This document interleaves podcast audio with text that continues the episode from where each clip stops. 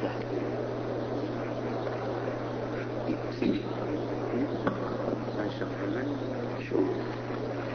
بكره يا شيخ بعد آه صلاة الفجر إن شاء الله في درس إن شاء الله تعالى نعم بسم الله بسم الله والحمد لله آه، سائل يقول فضيلة الشيخ آه، هل يجوز التبرك بمس الحجرة النبوية. نعم. يقول السائل هل يجوز التبرك بمس الحجرة النبوية؟ علما بأنني لا أشرك بساكنها عليه الصلاة والسلام. اللهم صل وسلم آه، ولكن من باب ما حب الديار شغلنا قلبي ولكن حب من نعم. سكن الديار.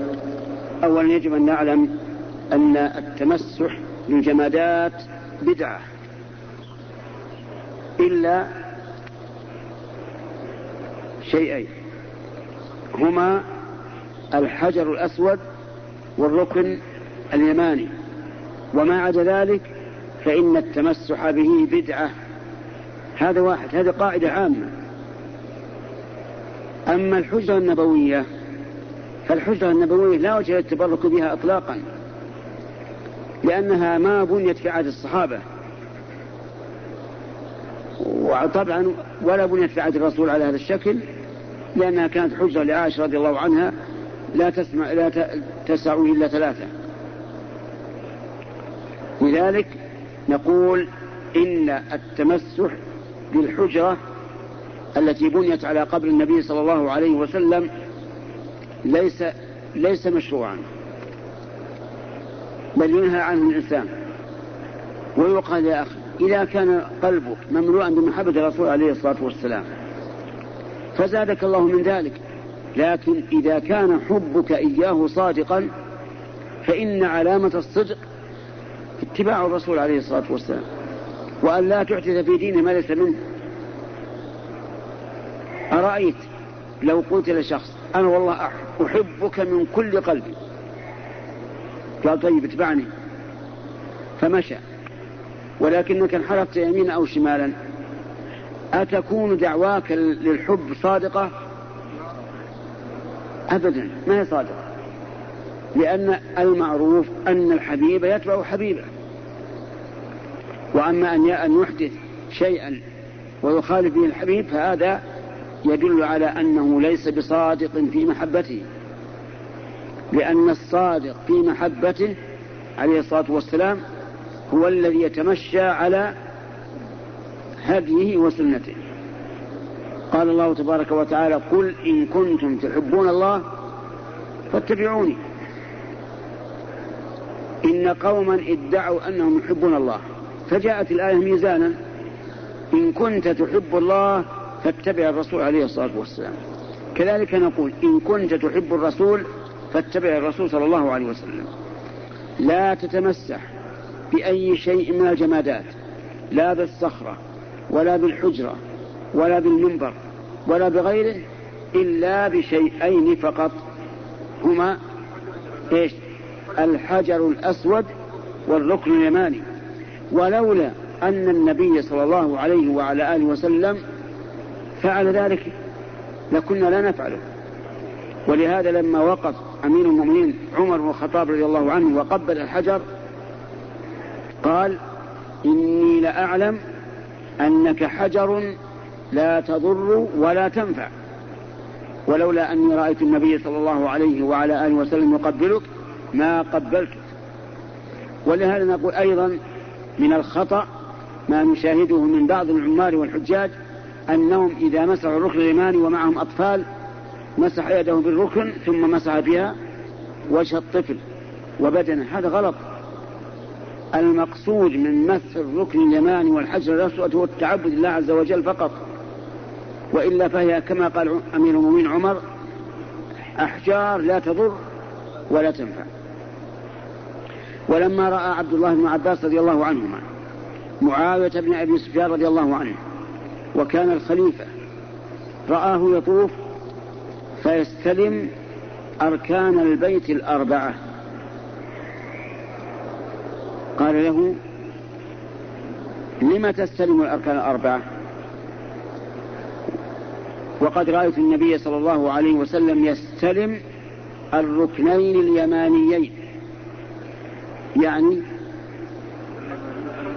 الحجر الأسود والركن اليماني. قال له معاوية رضي الله عنه إنه ليس شيء من البيت مهجورا. فقال له عباس رضي الله عنهما لقد كان لكم في رسول الله أسوة حسنة. فهل النبي صلى الله عليه وسلم مسح الركنين الآخرين؟ لا إذا تأس به. فقال معاوية صدقت وأذعن للحق. نعم. جزاكم الله خيرا وأحسن إليكم. يقول السائل آه، هل السيئة في مكة بمئة ألف سيئة؟ لا حول ولا قوة إلا بالله. السيئة بمكة واحدة. الدليل. قول الله تبارك وتعالى في سورة الأنعام وهي مكية. من جاء بالحسنة فله عشر أمثالها ومن جاء بالسيئة فلا يجزى إلا مثلها وهم لا يظلمون. لكن عقوبة السيئة في مكة أشد من عقوبتها في غير مكة. وأنتم تعرفون الفرق بين الأشد وبين الأكثر. الفرق بين الأشد والأكثر أن الأشد في القوة والأكثر في الكمية. وكل يعرف أن الإنسان لو ضرب ابنه بصوت ضربة خفيفة وضرب الكلب بصوت ضربة قوية. الضربة واحدة ولا أكثر؟ ها؟ واحدة لكن بينهما فرق. إذا السيئة في مكة أشد عقوبة من السيئة في غيرها ولكن السيئة بواحدة وما يذكر عن ابن عباس رضي الله عنهما أنه خرج من مكة وقال لا أبقى في بيت حسنات وسيئات سوا فهذا كذب. كذب عن ابن عباس رضي الله عنه. نعم. جزاكم الله خيرا. يقول السائل فضيلة الشيخ هل يوصف كلام الله عز وجل بالتعاقب؟ نرجو البيان. بإيش؟ تعاقب. تعاقب؟ نعم. بالتعاقب؟ نعم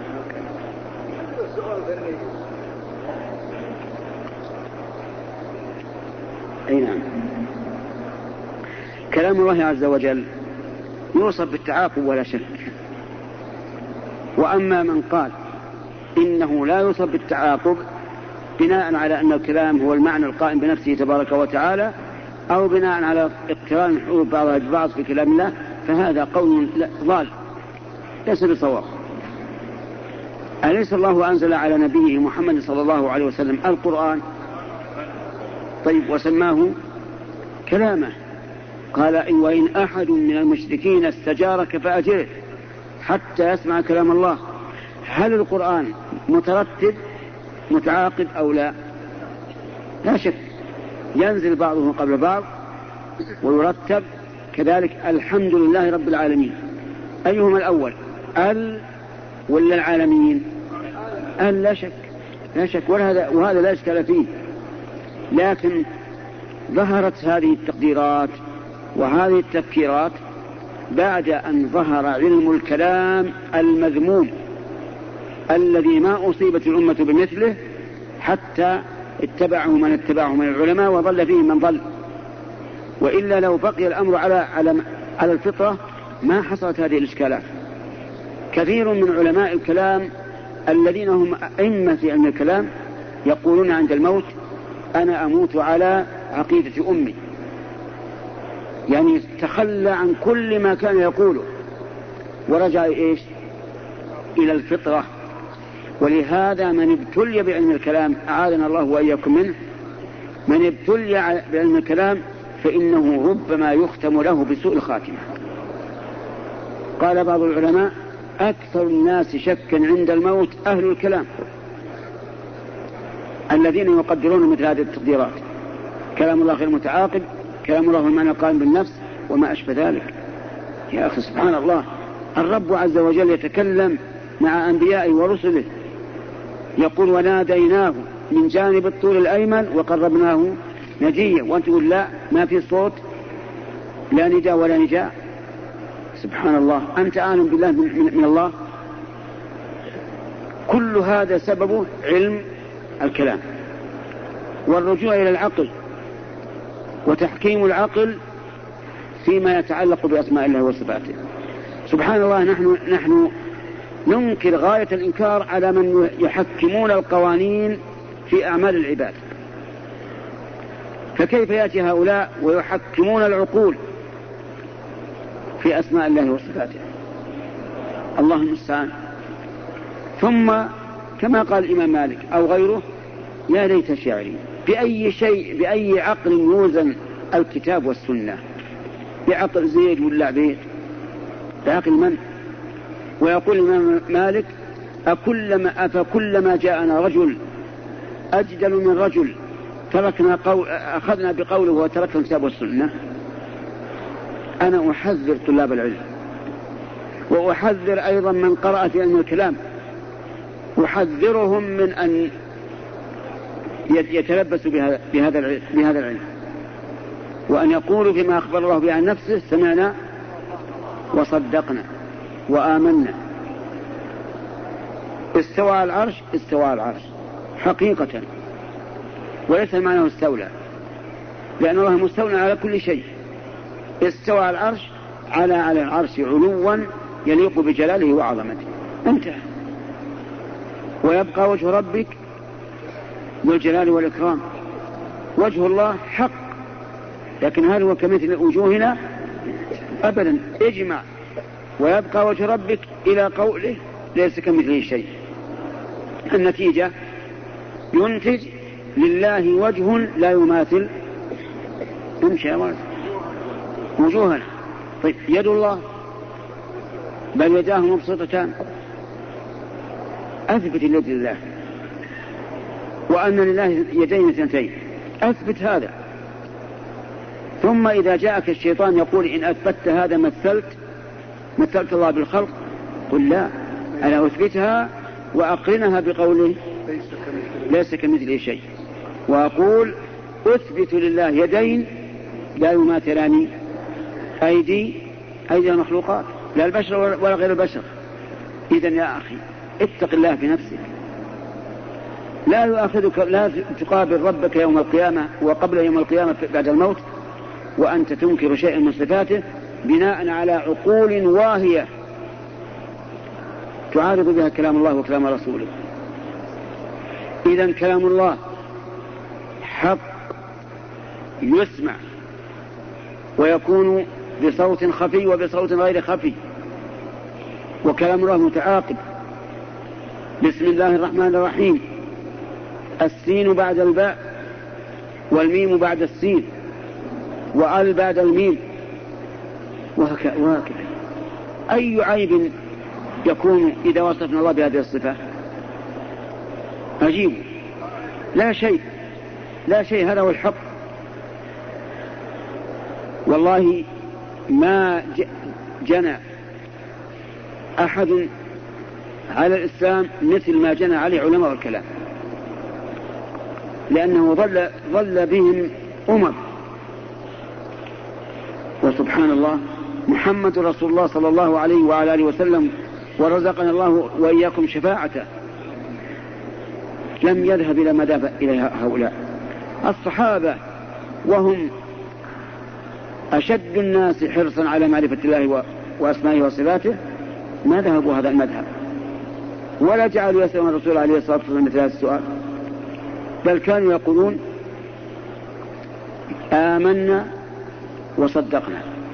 وسبحانك ليس كمثلك شيء. وبهذا تسلم. تسلم في العقيدة. تسلم من الإثم. تسلم من الضلال. وإذا كان علماء الكلام بل فحول علماء الكلام كلهم يقر أنه لم يحصل على شيء.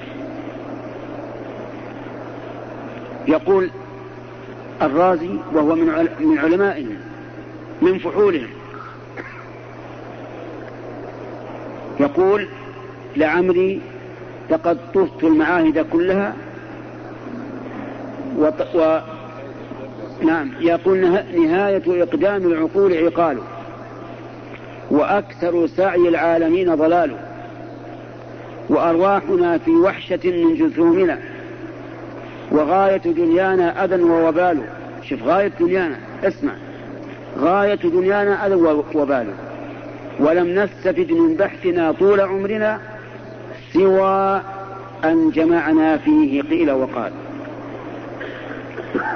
لم نستفد من بحثنا طول عمرنا سوى أن جمعنا فيه قيل وقالوا لقد تأملت الطرق الكلامية. والمناهج الفلسفية فما رأيتها تروي غليلا ولا تشفي عليلا ورأيت أقرب الطرق طرق القرآن. أقرأ قول الله تعالى الرحمن على العرش استوى وأقرأ ولا يحيطون به علما ومن جرب مثل تجربتي عرف مثل معرفتي.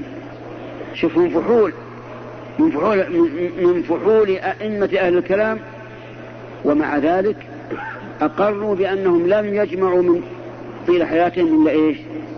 إيش؟ إلا قيل وقالوا وأن أقرب الطرق طرق القرآن. أقرأ في النفي ليس كمثله شيء وأقرأ في الإثبات الرحمن على العرش استوى يعني وأثبت الاستواء وأقول ليس كاستوائنا. هذا معنى كلامه وهذا حق. ونحن نقبل من الرازي وغيره أن نقول الحق. لكن لا نقبل الباطل بأي حال من الأحوال. نصيحتي لكم أيها الإخوة أن تؤمنوا بالله ورسوله. أن تؤمنوا بما جاء في الكتاب والسنة من أسماء الله وصفاته. أن لا تبغوا بديلا عنها. أن لا ترجعوا إلى عقول واهية. ارجعوا إلى من هو إلى كلام من هو أعلم بنفسه وبغيره. من هو؟ الله عز وجل. هذه نصيحة أقولها لكم من هذا المكان من المسجد النبوي مسجد النبي صلى الله عليه وعلى آله وسلم. نعم. جزاكم الله خيرا فضيلة الشيخ. أه تكثر الأسئلة فضيلة الشيخ عن هذه المسائل التي هي في السفر صلاة في السفر. هذا يقول صليت صلاة الظهر وأنا مسافر مع إمام مقيم وأدركت وأدركته في الركعتين الأخيرة من الصلاة فهل أتمها أربعا أم أقصر لأنني مسافر؟ آه، من فعل هذا فليعد صلاته أربعا.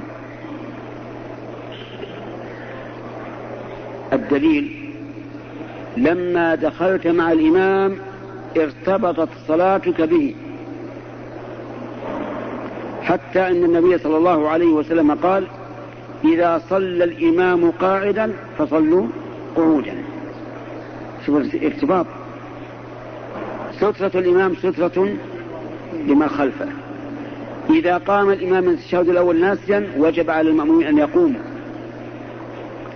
إذا دخلت مع الإمام في الركعة الثانية في الظهر مثلا وجب عليك أن تجلس في الركعة الأولى بالنسبة لك وأن لا تتشهد في الركعة الثانية بالنسبة لك. هذا يدل على إيش؟ على ارتباط صلاة المأموم بصلاة الإمام. وعلى هذا فإذا أتم مسافر بمقيم وجب عليه الإتمام سواء أدرك الصلاة من أولها أم من أثنائها. قال النبي صلى الله عليه وعلى آله وسلم نعم ما أدركتم فصلوا وما فاتكم فأتموا. هذا الرجل دخل مع الإمام وأدرك ركعتين فما الواجب عليه؟ الواجب أن يتم. ما فاتكم فأتموا. وسئل عبد الله بن عباس رضي الله عنهما ما بال الرجل يصلي ركعتين ومع الإمام أربعا؟ يعني المسافر. قال سنة نبيكم صلى الله عليه وسلم.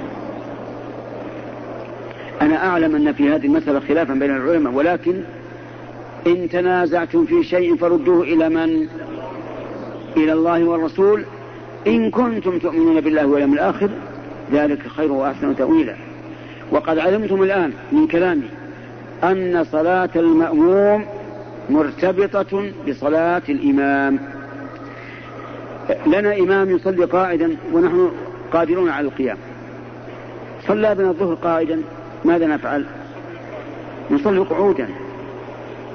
فقد صلى النبي صلى الله عليه وسلم ذات يوم بأصحابه وشاكي فصلى قائدا فصلوا قياما لأنهم أصحة فأشار إليهم أن يجلسوا. ثم بين أن الإمام إذا صلى قائما فصلوا قياما وإذا صلى قاعدا فصلوا قعودا. نعم. جزاكم الله خيرا. وآخر أو نفس السائل يقول دخلت المسجد لا نفس السائل لا ما نفس السؤالين طيب. إلا إذا انتهت الأسئلة. يقول السائل آه هل عندما نزور القبور سواء آه يقول السائل. يقول السائل. قل يقول السائل. لئلا أفهم أن أل تعود على الأول. يقول سائل آخر هل عندما نزور القبور آه سواء من أهلنا أو غيرهم فنسلم عليهم هل يسمعون كلامنا وهل يستأنسون بزيارتنا لهم؟ هذا فيه خلاف بين العلماء. هل يسمعون أو لا؟ ورد حديث رواه أبو داود وصححه ابن عبد البر أنه ما من رجل يسلم على قبر يعرفه في الدنيا إلا رد الله عليه روحه فرد عليه السلام. لكن بعض المتأخرين قال هذا حديث لا يصح. فالعلماء مختلفون في تصحيحه. ثم إننا لو قلنا بأن الميت يستأنس بزائره لم تلأ البقيع من الناس. لأن كل واحد يحب أن يونس أبوه يحب يونس أمه. ولا علمنا أن أحد من الصحابة يخرج إلى البقيع من أجل أن يؤنس ميته أبدا. لكن إذا سلم الإنسان على القبور السلام عليكم دار قوم مؤمنين نسلم كما سلم النبي صلى الله عليه وسلم. أما هل يستأنسون بنا أو ما أشبه ذلك فالله أعلم. نعم. جزاكم الله خيرا. آه هذا السائل يريد دليلا على قبض اليدين بعد الرفع من الركوع. نعم. ثبت في الصحيحين وغيرهما عن ابن عمر رضي الله عنهما أن النبي صلى الله عليه وسلم كان يرفع يديه في الصلاة إذا كبر تكبيرة الإحرام. وإذا ركع وإذا رفع رأسه من الركوع. وكذلك صح عنه آه الرفع في مكان رابع وهو القيام من التشهد الأول. وما عدا ذلك فإنه لم يثبت به سنة عن رسول الله صلى الله عليه وسلم. يعني السجود رفع اليدين عند السجود أو عند رفع منه. هذا لم يثبت عن النبي صلى الله عليه وسلم. إنما الذي ثبت أربعة مواضع. قل يا أخ. أنت. أنت. أربعة مواضع. ترفع فيها اليدين عند في الصلاة. كلها جزاك الله خير واقف يسمعون الإخوان. عند تكبيرة الإحرام.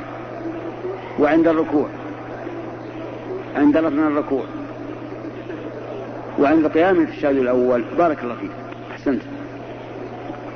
جزاكم الله خيرا. أحسن إليكم. يقول السائل آه ما هو حكم تحديد النسل المطلق إلى عدد معين؟ علما بأنه قد أفتى به آه بعض العلماء. أما أنا فأقول لله ملك السماوات والأرض. يخلق ما يشاء. يهب لمن يشاء إناثا. ويهب لمن يشاء الذكور. أو يزوجهم ذكرانا وإناثا. ويجعل من يشاء عقيما الأمر في هذا إلى الله. والقول بتحديد بتحديد النسل غلط وسفه افرض أنك تحددت النسل بأربعة مثلا. ثم جاءهم حادث فقضى عليهم. أين ذهبوا؟ بقيت بلا أولاد. بقيت بلا أولاد. ثم إن تحديد النسل معارض تماما لما كان النبي صلى الله عليه وسلم يريد من الأمة. حيث قال تزوجوا الودود إيش؟ الولود. فإني مكاثر بكم الأنبياء يوم القيامة. ولكن أعداء المسلمين أدخلوا على المسلمين مثل هذه الأمور. تحديد النسل تنظيم النسل وما أشبه ذلك. لئلا تكثر الأمة الإسلامية لأن أعداء الإسلام يعرفون أن الأمة الإسلامية إذا كثرت فسوف تستقل بذاتها عنهم ولا تفتقروا إليهم وسوف تكون حربا عليهم إذا أعطاهم الله قوة إذا لم يدخل هؤلاء في الإسلام أو يبذلوا الجزية. فيريدون من المسلمين أن يقللوا من من, من ذرياتهم. وأنتم تعلمون يا أخوان تعلمون أن كثرة العدد من أسباب النصر من يأتي لي بآية تدل على هذا؟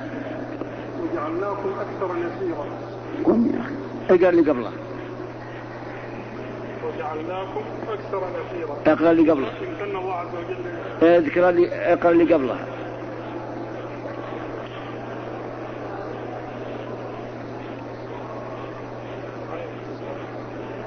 في في سورة الإسراء؟ نعم قال الله تعالى ثم رددنا لكم بكرة عليه وأمددناكم بأموال وبنين وجعلناكم أكثر نفيرا ب- بارك الله فيك. ثم رددنا لكم الكرة عليهم وأمددناكم بأموال وبنين وجعلناكم أكثر نفيرا. وقال شعيب لقومه واذكروا إذ كنتم قليلا فكثركم فجعل هذا من النعمة. يقول بعض الناس الرزق الرزق الرزق عند من؟ نعم عند الله عز وجل. لو أن أهل القرى آمنوا واتقوا لفتحنا عليهم بركات من السماء والأرض. يفتح الله البركات من السماء والأرض. أمطار ونبات ومواشي ونعم. لذلك يا أخواني اعلموا أن لكم ربا بيده الأمور. سبحانه وتعالى. أرسل إليكم رسولا وبين لكم. فهل قال الرسول عليه الصلاة والسلام يوم من الدهر حد النسل؟ نعم لا. هل قال نظلموه لا. نعم لو فرض أن المرأة ضعيفة لا تتحمل أن تلد كل سنة. فهنا يمكن أن يقال تؤجل كما كان الصحابة يعزلون. نعم. جزاكم الله خيرا وأحسن إليكم. آه، شاب حلف عددا من الأيمان ولم يكفر عن هذه الأيمان وبعد فترة من الزمن أراد أن يكفر آه، عن كل يمين من هذه الأيمان لكنه لم يستطع أن يتذكر عدد هذه الأيمان. آه، فماذا يفعل؟ نعم. أولا يجب أن نعلم أنه إذا كان المحلوف عليه شيء واحدا فإن كفارته واحدة ولو تتعدد ولو تعدد الأيمان. إذا كان المحلوف عليه شيء واحدة فالكفارة واحدة. فلو قال قا- رجل والله لا أكلم فلانا. فقيل له يا فلان فلان رجل طيب كيف تحلف على لا تكلمه؟ قال والله لا أكلمه. فجاءه رجل آخر قال يا فلان بلغني أنك حلفت لا تكلم فلانا وهو رجل طيب كلمه فقال والله لا أكلمه. كم الأيمان كم كم الأيمان؟ والمحلوف عليه؟ واحد. إذا لو كلمه لم يلزمه إلا كفارة واحدة. لماذا؟ لأن المحلوف عليه شيء واحد. كذلك لو كان اليمين يمينا واحدة والمحلوف عليه شيء متعدد. مثال ذلك قال والله لا ألبس هذا الثوب ولا آكل هذا اللحم ولا أخرج من البيت. كم الإيمان؟ لا. اليمين واحد والمحلوف عليه ثلاثة. إذا يلزمه كفارة واحدة فقط. فصار القاعدة إذا كان المحلوف عليه شيء شيئا واحدا فكفارته واحدة ولو تعدت الأيمان.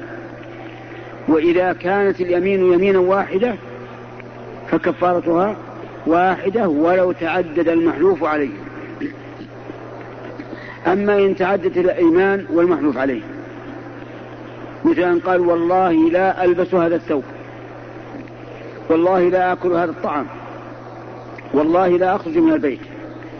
هنا التعدد في الأيمان وفي المألوف عليه. فحنث باليمين يلزمه لكل واحد كفارة. كم يلزمه في المثال الذي ذكرنا؟ ثلاث كفارات. وقال بعض العلماء تكفيه كفارة واحدة.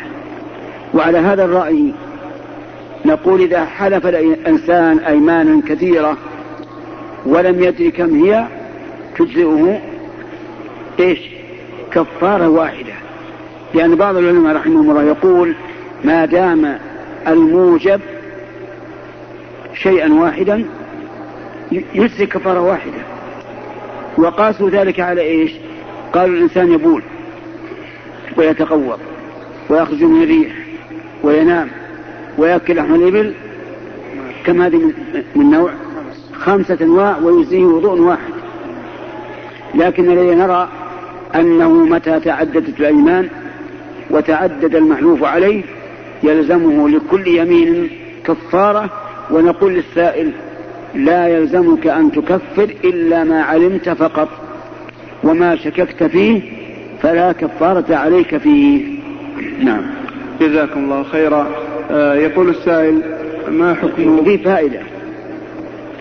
إذا قال الإنسان والله إن شاء الله لا أخرج من هذا البيت.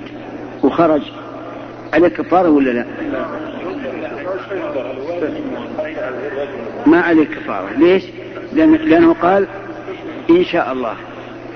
ومتى قارن الإنسان بيمينه إن شاء الله فلا كفارة عليه. نعم. جزاكم الله خيرا. يقول السائل ما حكم ضرب الأبناء في حدود السنة الرابعة؟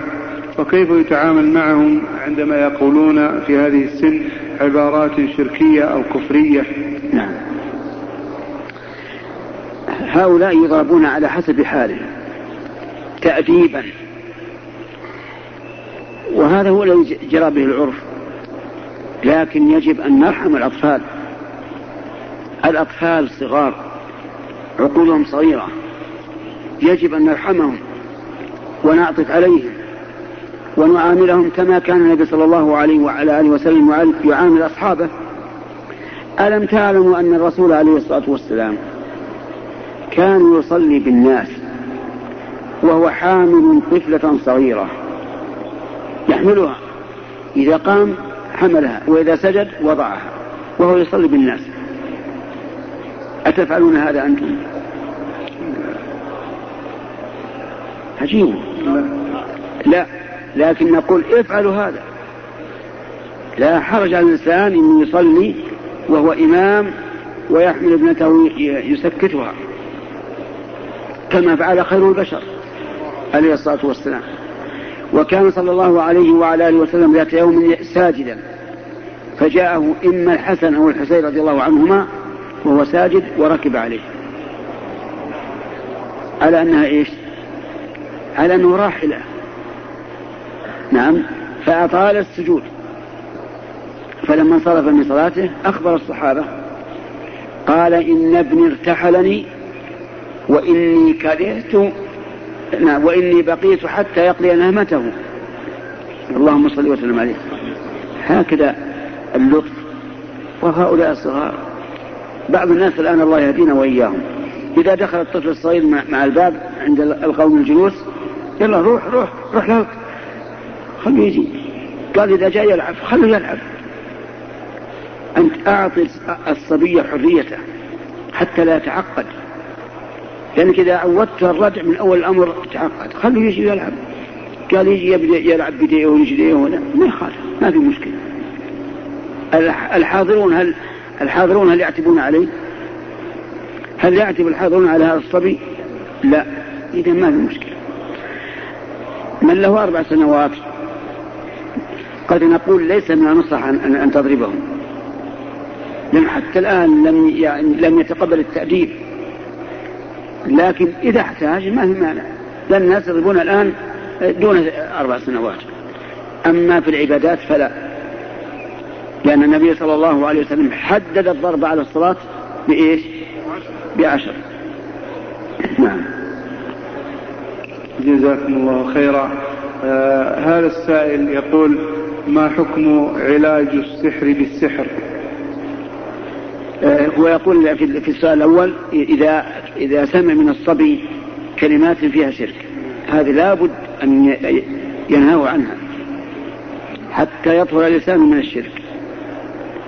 أما السؤال الأخير وهو نقض السحر بالسحر فقد اختلف فيه العلماء لكن منعه أولى لأننا لو فتحنا نقض السحر بالسحر يتعلم الناس كثيرا السحر. كل واحد يتعلم السحر عشان ينقض لأنه إذا نقض السحر سيعطى دراهم كثيرة. فيكون علم السحر مهنة يعترفه كثير من الناس. فنقول هذا الرجل المسحور نسأل الله لنا ولكم السلامة. آخر ما سيكون ما سيقع عليه هو إيش؟ أن يموت. والإنسان ميت على كل حال. اليوم أو غدا. صحيح أنه ربما يتألم وربما يضيق صدر أهله لكن هذه من المصائب التي يصبر عليها.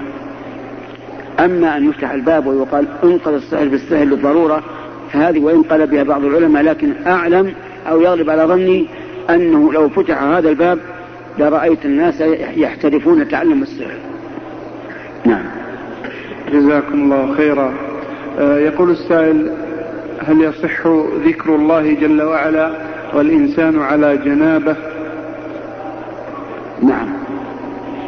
قالت أم المؤمنين عائشة رضي الله عنها كان النبي صلى الله عليه وسلم يذكر الله على كل أحيانه.